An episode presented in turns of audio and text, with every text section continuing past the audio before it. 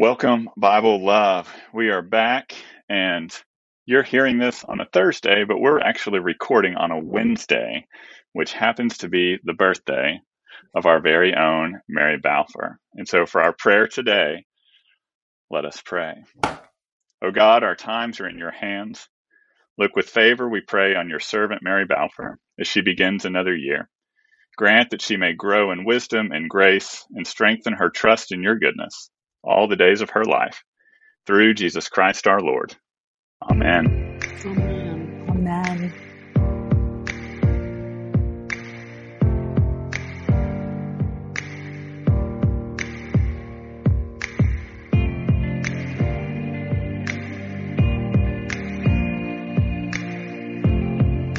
Well, thanks, Alan, for telling the world it's my birthday. You know, I don't hate that at all. I don't love attention at all around here. Um, no, I appreciate it. What a great way to start my birthday or have a birthday with two of my dearest friends. Of course, you all know Alan, and I am so, so, so thrilled to introduce you to the Reverend Alexis Carter Thomas, my very dear friend here in Greenwood. Um, Alexis oh my gosh, so talented, does so many great things. Just a few things about her. She's a writer, she's a minister, she is a professor of Old Testament at Lander University, she is a consultant. Um, she's also one of my favorite people that ever walked the planet. Has so mm-hmm. much goodness and love for the Lord. Um, got her master's degree at Divin- Duke Divinity, so she's super smart. Um, and I one day was unpacking boxes in my new office here at Church of the Resurrection, and this fabulous woman walked through the door, and she has been my friend ever since. So I'm so grateful you're here. Um, we have spent a lot of time on her porch visiting and talking and growing in our relationship with God and each other. So thank you, Alexis, for being here. Um, it is time for a new book of the Bible. Deuteronomy. And so, um, I mean, Alan, yay, we are getting somewhere. We're finishing up, um, finally finishing up um, a few books and getting into something new. And we've asked Alexis to join us to talk to us just about Deuteronomy and what it is and what's exciting and important um, about Deuteronomy. I asked Alexis to just think like we are her students in her classroom and tell us so thank you, Alexis, for being here. Thank you, Mary Balfour. Thank you, Alan, for having me. Happy, happy birthday. And I'm so grateful to share the space with you, a space that's dear to you and how much you, I get to hear how much you love this and look forward to this weekly. And I am also an avid listener of Bible Love. So I count it an honor to join you today. Thank you. Um, tell us some of your overall arching thoughts about Deuteronomy and the importance of it. Oh, Deuteronomy. So, Deuteronomy, that comes from the Greek word that means a second law, and that's what it is. Um, it's actually the only book that contains the term law, Torah, in the Torah. So, um, here we are on the last book um, of the five, known as the law um, in the Hebrew Bible. And it is it is profound and dynamic and i have grown to love it. It's not a book i read much in my life um, prior to becoming um, a professor and so thank you for your one generous introduction. I don't consider myself a like um, scholar of the old testament but i do really love it and it's become a dear hobby to me and Deuteronomy is one of those books, like I said, I didn't read early, but I've come to love the nuances and what it adds to my life personally and um, the way I have glimpsed God through it and what it adds to our lives corporately as followers of God. And so in this book of the second law, it's Moses' kind of farewell. It's um, a book of often like three speeches is the way we say it's divided up. There's some introductory material um, as it begins, Deuteronomy 1 1. These are the words that Moses addressed to all Israel on the other side of the Jordan. Well, Moses, we know, did not make it, does not make it to the other side. So there are framing pieces that are added in later um, that help provide some texture to the book. And so we have some initial framing at the beginning and the end. But most of the content of Deuteronomy is in the chapters, um, what we call the book of the law or the scroll, which would have been like chapters 12 through 26. And so we have speeches here, we have um, laws and a different glimpse of God. And that's one of the things I love about Deuteronomy that we get a different glimpse of God. And I think that um, what brings that kind of distinctness through the book of Deuteronomy is prior, the books that we've read prior um, that are in the Torah are uh, third person. And Deuteronomy is this first person, and we have a lot of yous. We have a lot of second person. You shall love the Lord. You shall obey. And so there's this like different sense of, um, I think feeling in the way it's conveyed and emotion and rhetorical like brilliance that when people think of like the laws, um, people like me who've grown up in church or when they think, oh, Deuteronomy or Leviticus, I think it's often in this kind of language that we get from Deuteronomy of Moses' speeches of reminding them who their God is, like the beginning of this is what God, this is what Yahweh has done for you on this journey. This is how we get here. They're on the steps on the plains of Moab or Moab before they enter the promised land, before Joshua takes over. And so it's this reminder of this is who God has been. And then it ends with this, um, these beautiful blessings and curses of like, this is who God will be, and this is your responsibility to this God. Oh my God, I love that. I've never really thought of it like that. Have you, Alan? No, not at all. This is basically all new to me, which says a lot about how much I paid attention in Old Testament class. Right. You wish Alexis was your Old Testament teacher? Absolutely. Um, but I didn't really, I think those are things we miss. Like, as someone who was like the fervent Sunday school goer and read it, it was often that book that's like, let's just get through it. It's part of the law. But um, Bible scholars focus on, I mean, I'll just say generally two key areas. There are other things to focus on, but I wanted to bring our attention to two key areas that I think shapes the book and my understanding and the way I teach this to um, my students. Um, what we get here in Deuteronomy is one, we get um, God's love for people, for this particular people, but God's requirement of justice and righteousness.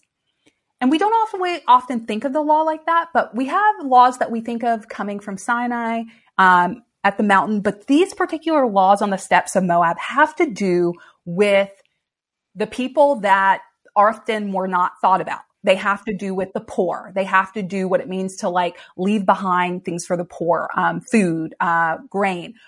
It has to do with the orphans. It has to do with widows. It has to do with this emancipation of slaves. Like mm-hmm. these are new laws that were not um, known prior. It has to do with Passover. Um, Passover is celebrated, um, historians believe, before the finding of the scroll in Deuteronomy, but it was more of a household um, celebration. In Deuteronomy, um, because of the words of the law, it becomes this festival. And so I'm getting ahead of myself, but one of the key things is this uh, love for humanity. And why that's important in Deuteronomy is God reveals God's self as a lover of people and saying, you know, you people, you like Hebrews, if you are to be who I've called you to be, if you are a reflection of me, I love and I care about the needs, the humanitarian needs of people. So you will do likewise. And there's this sense that the people are held to the standard of the way they treat their neighbors, the way they care about foreigners is required by a God who does likewise and likewise and whose image they are created in. So that's a huge part of Deuteronomy that we don't often glimpse before. The other part of that is you hear me talk about this main corpus of the scroll um, and the first naming of, like, I believe it's in Deuteronomy 17 of the Torah, this law. Well, what's believed is this was composed and written at one point, but as Israel, the northern kingdom, and Judah, the southern kingdom, separated and the northern kingdom was taken over by the Assyrians, what happened is the scroll somehow makes its way down to Jerusalem in the seventh century under King Josiah. And so this story, these stories you'll get to in the narratives about Josiah and Second Kings. But what I like, this is like the most fascinating part to me of Deuteronomy, um, besides the humanitarian God glimpses, is that the scroll makes its way to the south. And when Josiah is brought the scroll, he reads it aloud, which we're told um, in Deuteronomy, it's accounted that this law should be read to the people.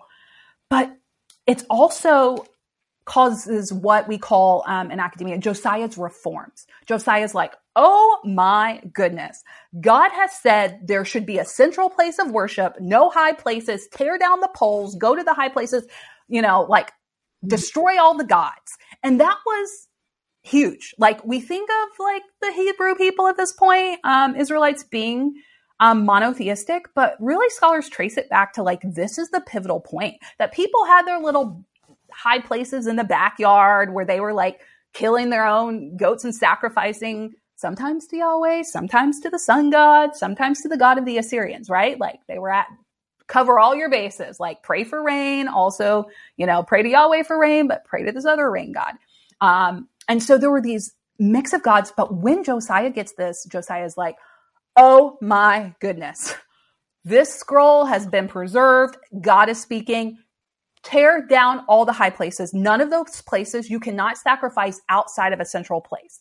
Deuteronomy doesn't name that as Jerusalem, but at that time with the you know, monarchy being in Jerusalem, Josiah is like, Jerusalem is the place of the temple, and that's where sacrifices. So um, the way we describe it um, in biblical scholarship is like that it centralizes the worship of Yahweh. So this is the first time, and as I said, the book is framed, and later after exile, they believe these framing happens to like help people understand who will read it, like, oh, okay, Moses didn't write this, wasn't here, but these are speeches as people remember it. This is how the you know book comes together. But what's fascinating is like Josiah like says like, no, no, Moses said this.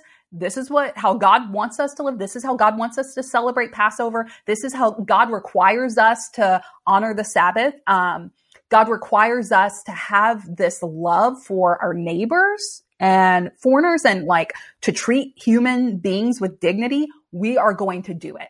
And so those are the two like things that I really think that find the book. So let's repeat those. So um, this human God of, who is a lover of humans and yes. respecting humans and wanting humans to treat each other fairly and good and justice. Okay, so that's that's number one, and then this central place of worship. Mm-hmm. So just what you said was fascinating, and I was like, oh my gosh, I can't keep it all in my head. So that's why I wanted to come back and say, just so we really get those two. Now, would you not also say, isn't Deuteronomy one of the most quoted in the New Testament as well? Yes. So yes. like that's, I mean, to me, that feels like a pretty important part as well. Yes. And often the way it's quoted or even by people in church, there are parts we miss of that, right? There, there are things we miss about like, I think just in understanding those two parts of the context brings so much life, right? Illumination to the text of like, oh, we think of, um, one of the most significant parts of Jewish liturgy is the Shema um, and Deuteronomy 6. Um, Hero Israel, the Lord your God is one. The sense of obey and this opening with um, I sometimes quote it wrong, but this, the sense of what it means to not just love the Lord, but to obey. And that in Deuteronomy, part of the reason it's continually quoted for the people of God is that loyalty to God is tied up in obedience. There, you can't just love God. I should say love and loyalty go together. Maybe that's how I say it. That you can't just say you love this God of Israel. You have to be loyal to this God. Hence, the way you treat your neighbor and the way you worship and sacrifices being central. These are the ways you love God, and that's how it shows up. Um, and so, what does it mean that? Um, let me say that really. Well, I mean, let's break that down a minute. Yes, go for it. Well, Alan, you want to say something? yeah, to me, I mean, that's the heart, right? I grew up Lutheran, right? And so they're grace alone, faith alone, all of this. And so then you get the idea that there's there's no role for us. God has done everything. God's grace is sufficient, everything. But what I hear here, this love and this loyalty is a life is not changed until there's actually fruit of that change. Mm-hmm. And I'm not saying, you know, I'm, this is not works righteousness, yeah. but what I hear in Deuteronomy is, is God is saying, like, there has to be evidence that you are the chosen people. There has to be evidence that you are the people of God. And that's not just because you say you are, or even that God says you are, but that you lead a life that shows that you are. Well, and I think we can so easily forget that in our current context, right? We're like, okay, love God, love God. I can do that. God loves me. We're all a child of God. Got it. But the loyal part of it, I think is very significant and very important too. But do we think about that a lot? Like, how mm. am I being loyal to God? How am I putting God first? How am I not putting my husband first, my children first, my house first, my job first, whatever. Mm. Um, not that long ago when my dad was on here, he admitted I fell in love with the church first before I fell in love with Jesus Christ. And that again, loyalty to something mm. versus mm. loyalty to Jesus, right? Mm. And I think that to me is super important. And I don't think about it enough. I think about the love, but I don't think about the loyalty. That might mm. be my question this week. How do I imply, you know, put both of those things in tandem and think about that when I'm thinking about my relationship with God? Mm, yeah. Deuteronomy helps us with that, which is great. Yeah. And I, I even want, when I think about what, um, your dad said and how people who fell, fall in love with the church, um, what I think without jumping in like mapping Deuteronomy on is that when people embody this love of God based on their loyalty and how they treat their neighbors and how they treat strangers, then there's the love of God is communicated through other people's loyalty. Yes right? Um, and so it's not just them going around quoting Deuteronomy. That wasn't, I'm sure, what your dad, you know, Polk wasn't like, you know what, that church reads really great scripture. Right. I think I want to, you know, they read the law well. But it's the sense of like, you know what, there's something about these people embodying, and they're different from the people in this community I know, or different from people who maybe have allegiance in this sorority or fraternity. There's something that marks the people, right? And goes back to the Shema, this sense of, liturgy that would have been read there in the temple and in synagogues that says, Hear, O Israel. I'm reading from Deuteronomy 6, um, 4 through 9. Hear, O Israel, the Lord your God, the Lord, let me say this again. Hear, O Israel, the Lord is our God, the Lord alone, alone, which is often, Hear, O Israel, the Lord your God is one. You shall love the Lord with all of your heart, with all of your soul, and with all of your might. Take to heart these instructions with which I charge you this day. Impress them upon your children. Recite them when you stay at home and when you are away, when you lie down and when you get up. Bind them as a sign on your hand and let them serve as a symbol on your forehead. Inscribe them on the doorposts of your houses and gates. And this idea that like, it's not about not, it's not about, um, this legalistic, like not forgetting these words, right? But these words are tied to the person and the work of God that forgetting them is to forget our own identity. Mm-hmm. And that's what Moses is getting at. Like the speeches are to say, like, I don't just want you like to get to the, you know, this is a new generation. Moses is like, I know that other generation died. I'm not going to make it over. We don't really fully understand what Moses did, but there's some sense of obedience. Moses is not going over this new generation. And Moses is saying, let me remind you of who you are based on what your ancestors went through, right? And how God showed up for your ancestors. But something Alan said triggered this thought of um, Deuteronomy 9 and verse 6 says, Know then that it is not for any virtue of yours that the Lord your God is giving you this good land to possess for you, a stiff necked people. And there are these reminders in Deuteronomy like, it's not because you're so great, Israel. You know, it's nothing you did. You're not God's favorite. You know, and sometimes we've read it like that, or I've been in churches where it's like, this is why they're chosen. But throughout Deuteronomy, God's like, it's not even you. It's me. I'm, I'm good. Right. And that's where that loyalty comes in. God saying, I'm loyal. I have a steadfast love, you know, that we hear in the Psalms, the sense of steadfast love endures forever. We see that illustrated in the book of Deuteronomy. And so God's saying like, you know, Israel, you're really not that great. You stiff necked people. You know, you're disobedient. You doubt. I've done all of these things. I've given you water. I've protected your people, your ancestors in a wilderness, and they were still trying to figure out when is the manna coming? And are we going to die in this wilderness? And God's like, I was good then, and I will be good now. But I need you to be good. I'm, I'm so glad you brought that up because we talk a lot about the chosen people of Israel. You know, you're chosen, you're chosen, you're chosen. But we have been listening for the last four books of the Bible, right, about all this dang grumbling these people have been doing too, you know, which I, if I was in their place, I probably would be grumbling too. I mean, I, I understand that. But that part of, you know, we only want to say God is good when we think something good is happening, right? But the reality is God is good all the time, even in the mm-hmm. midst of the pain, even when the manna is not there, even when the grumbling, you know, all of that. And so I'm really glad you brought that up because I think we do say, oh, the chosen Israelites, the chosen people, you know, and they are chosen, but it's yeah. really God who keeps them chosen, God who lifts them up, God who says, I'm going to love you. I think mm-hmm. that's kind of what you're saying. Yeah. And how God's like, even in choosing. no, I'm sorry. Go ahead. Mary. No, I said, and your stiff necks. You know, yeah. Yeah. Like you don't deserve my love, right? Um, but like I'm going to ch- keep choosing you, and I need you to keep choosing me. And something that um, one of the last parts I'll note that I find that's really helped me um, have a different appreciation for Deuteronomy is even within the last in scholarship maybe 60 years there's this um, scholars have found um, part of the archaeological finds have shown treaties that have to do with the culture surrounding um, Israel at this point. And so the Assyrians have treaties that are very similar. And the language in Deuteronomy is very similar that Israel would have taken on language of its neighbors. One of the most like fascinating aspects is that even some of the ways like the sense of like a leader and a vassal, you know, like a, this like different um, dynamics as far as like um, power dynamics and like who gives the law and who receives it.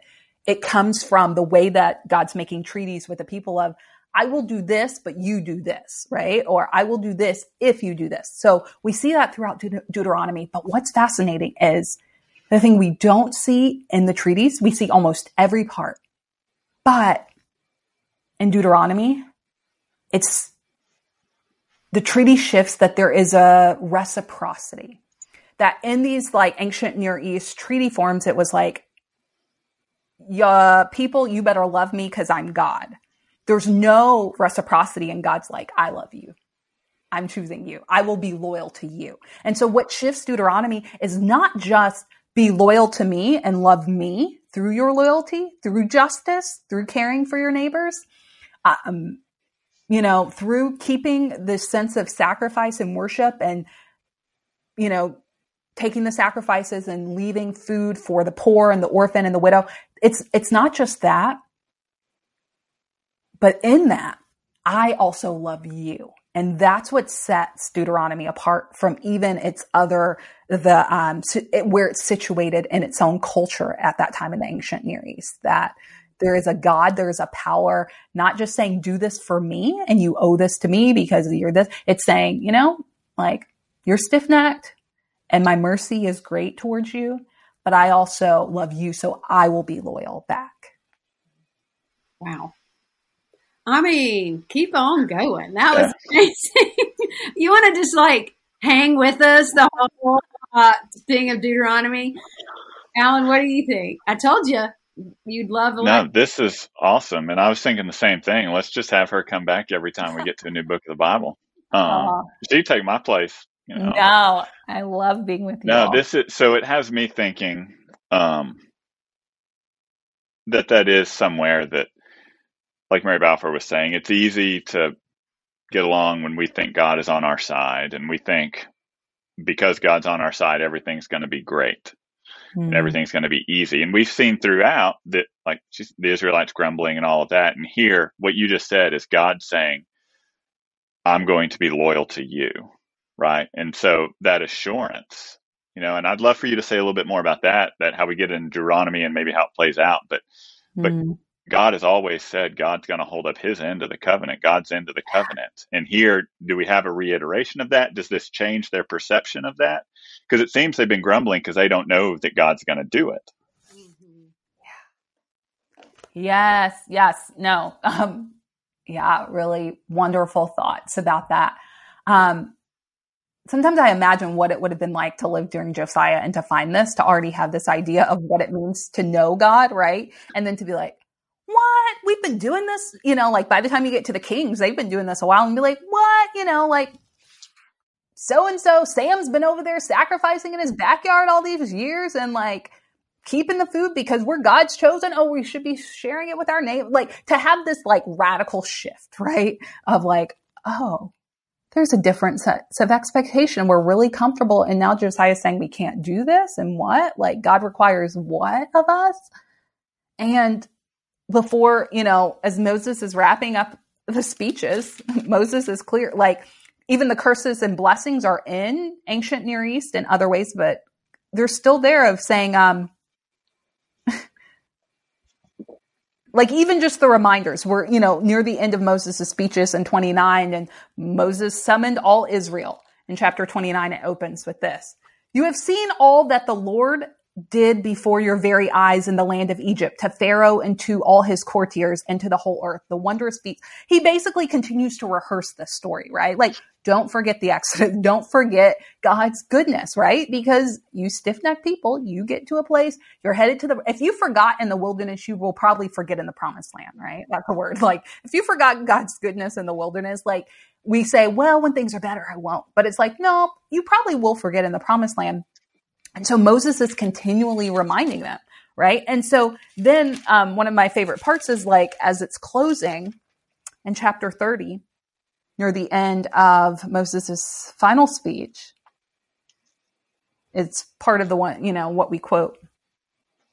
I'll start, I'll read a couple verses. Verse 11. Surely this instruction or this law, Torah, which I enjoin upon you this day is not too baffling for you nor it's beyond your reach. Like I can picture there being some dramatic here.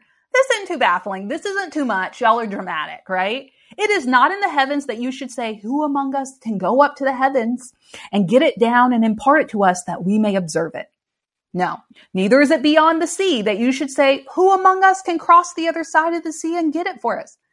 No, the thing is very close to you in your mouth and in your heart to observe it. Like Moses like, I've just recounted this history. I've given you the laws. I've told you how to treat the orphans. I've told you what to do with slaves and how to emancipate. Don't act like this is a huge revelation that you don't know how it is in your heart. It, you know, like I, you were supposed to put it on your doorpost, on your forehead. And so this isn't too hard. See, verse 15 says of chapter 30, I set before you this day life and prosperity, death and adversity. For I command you this day to love the Lord your God, to walk in his ways and to keep his commandments, his laws and his rules, that you may thrive and increase and that the Lord your God may bless you in the land that you are about to enter and possess it. But if your heart turns, so there, there are these like clauses, right? Like, but if your heart turns, so there's these expectations. And he goes on to say, choose life if you and your offspring would live by loving the Lord your God, heeding his commands and holding fast. He's saying, God's loved you. I've just given you a book of speeches and told you the Lord's taking care of your ancestors, um, how the Lord has um, preserved you and brought you to this point. And though I can't keep going with you, God will go with you. But remember, God has some expectations. You know, there's blessing and curses. So choose life. So there's this push. Sorry, Alan, I got on my tangent that I don't even know that I answered your question, but I got really excited about like, this is the end of Moses' speech. Like, he's telling you, choose life.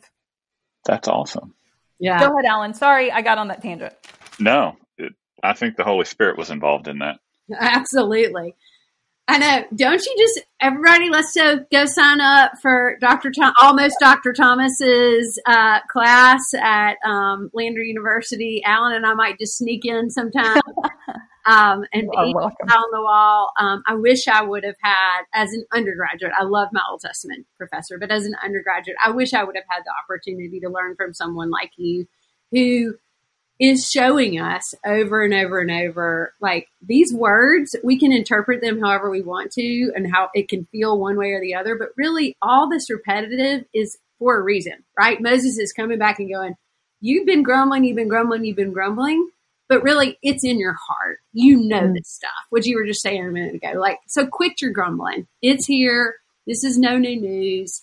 God loves you and you got to love him back and you got to be loyal and you've got to do this mm. to be the kingdom that God wants us to have. It's yeah. pretty great.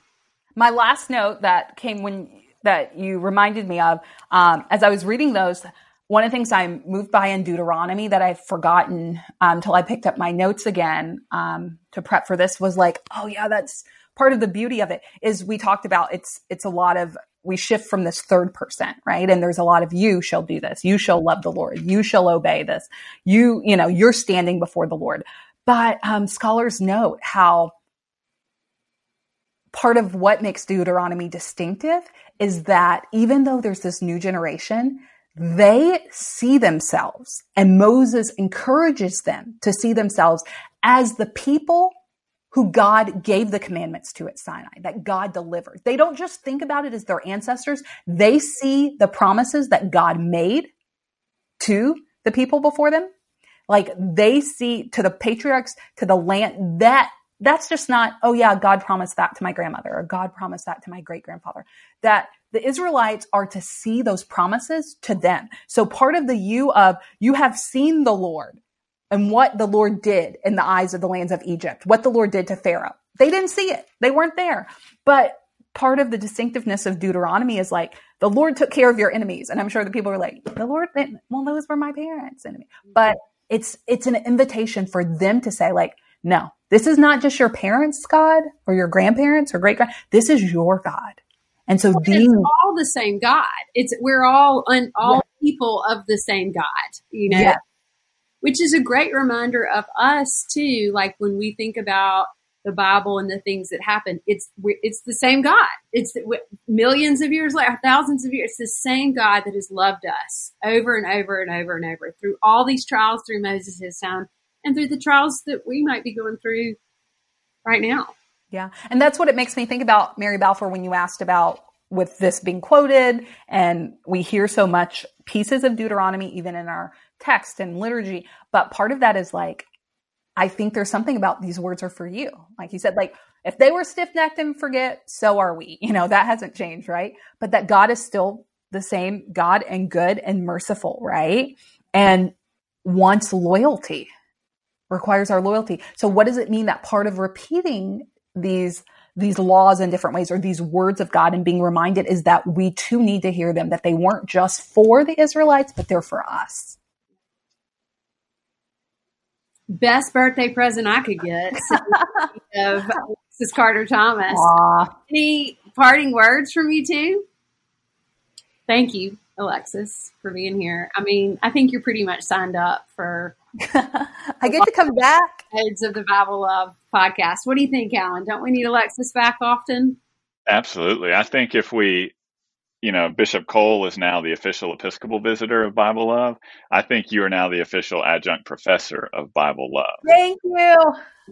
And she's gonna be she's gonna be um, a PhD doctor very soon, and so we'll, we'll awesome. give an official doctorate of Bible Love.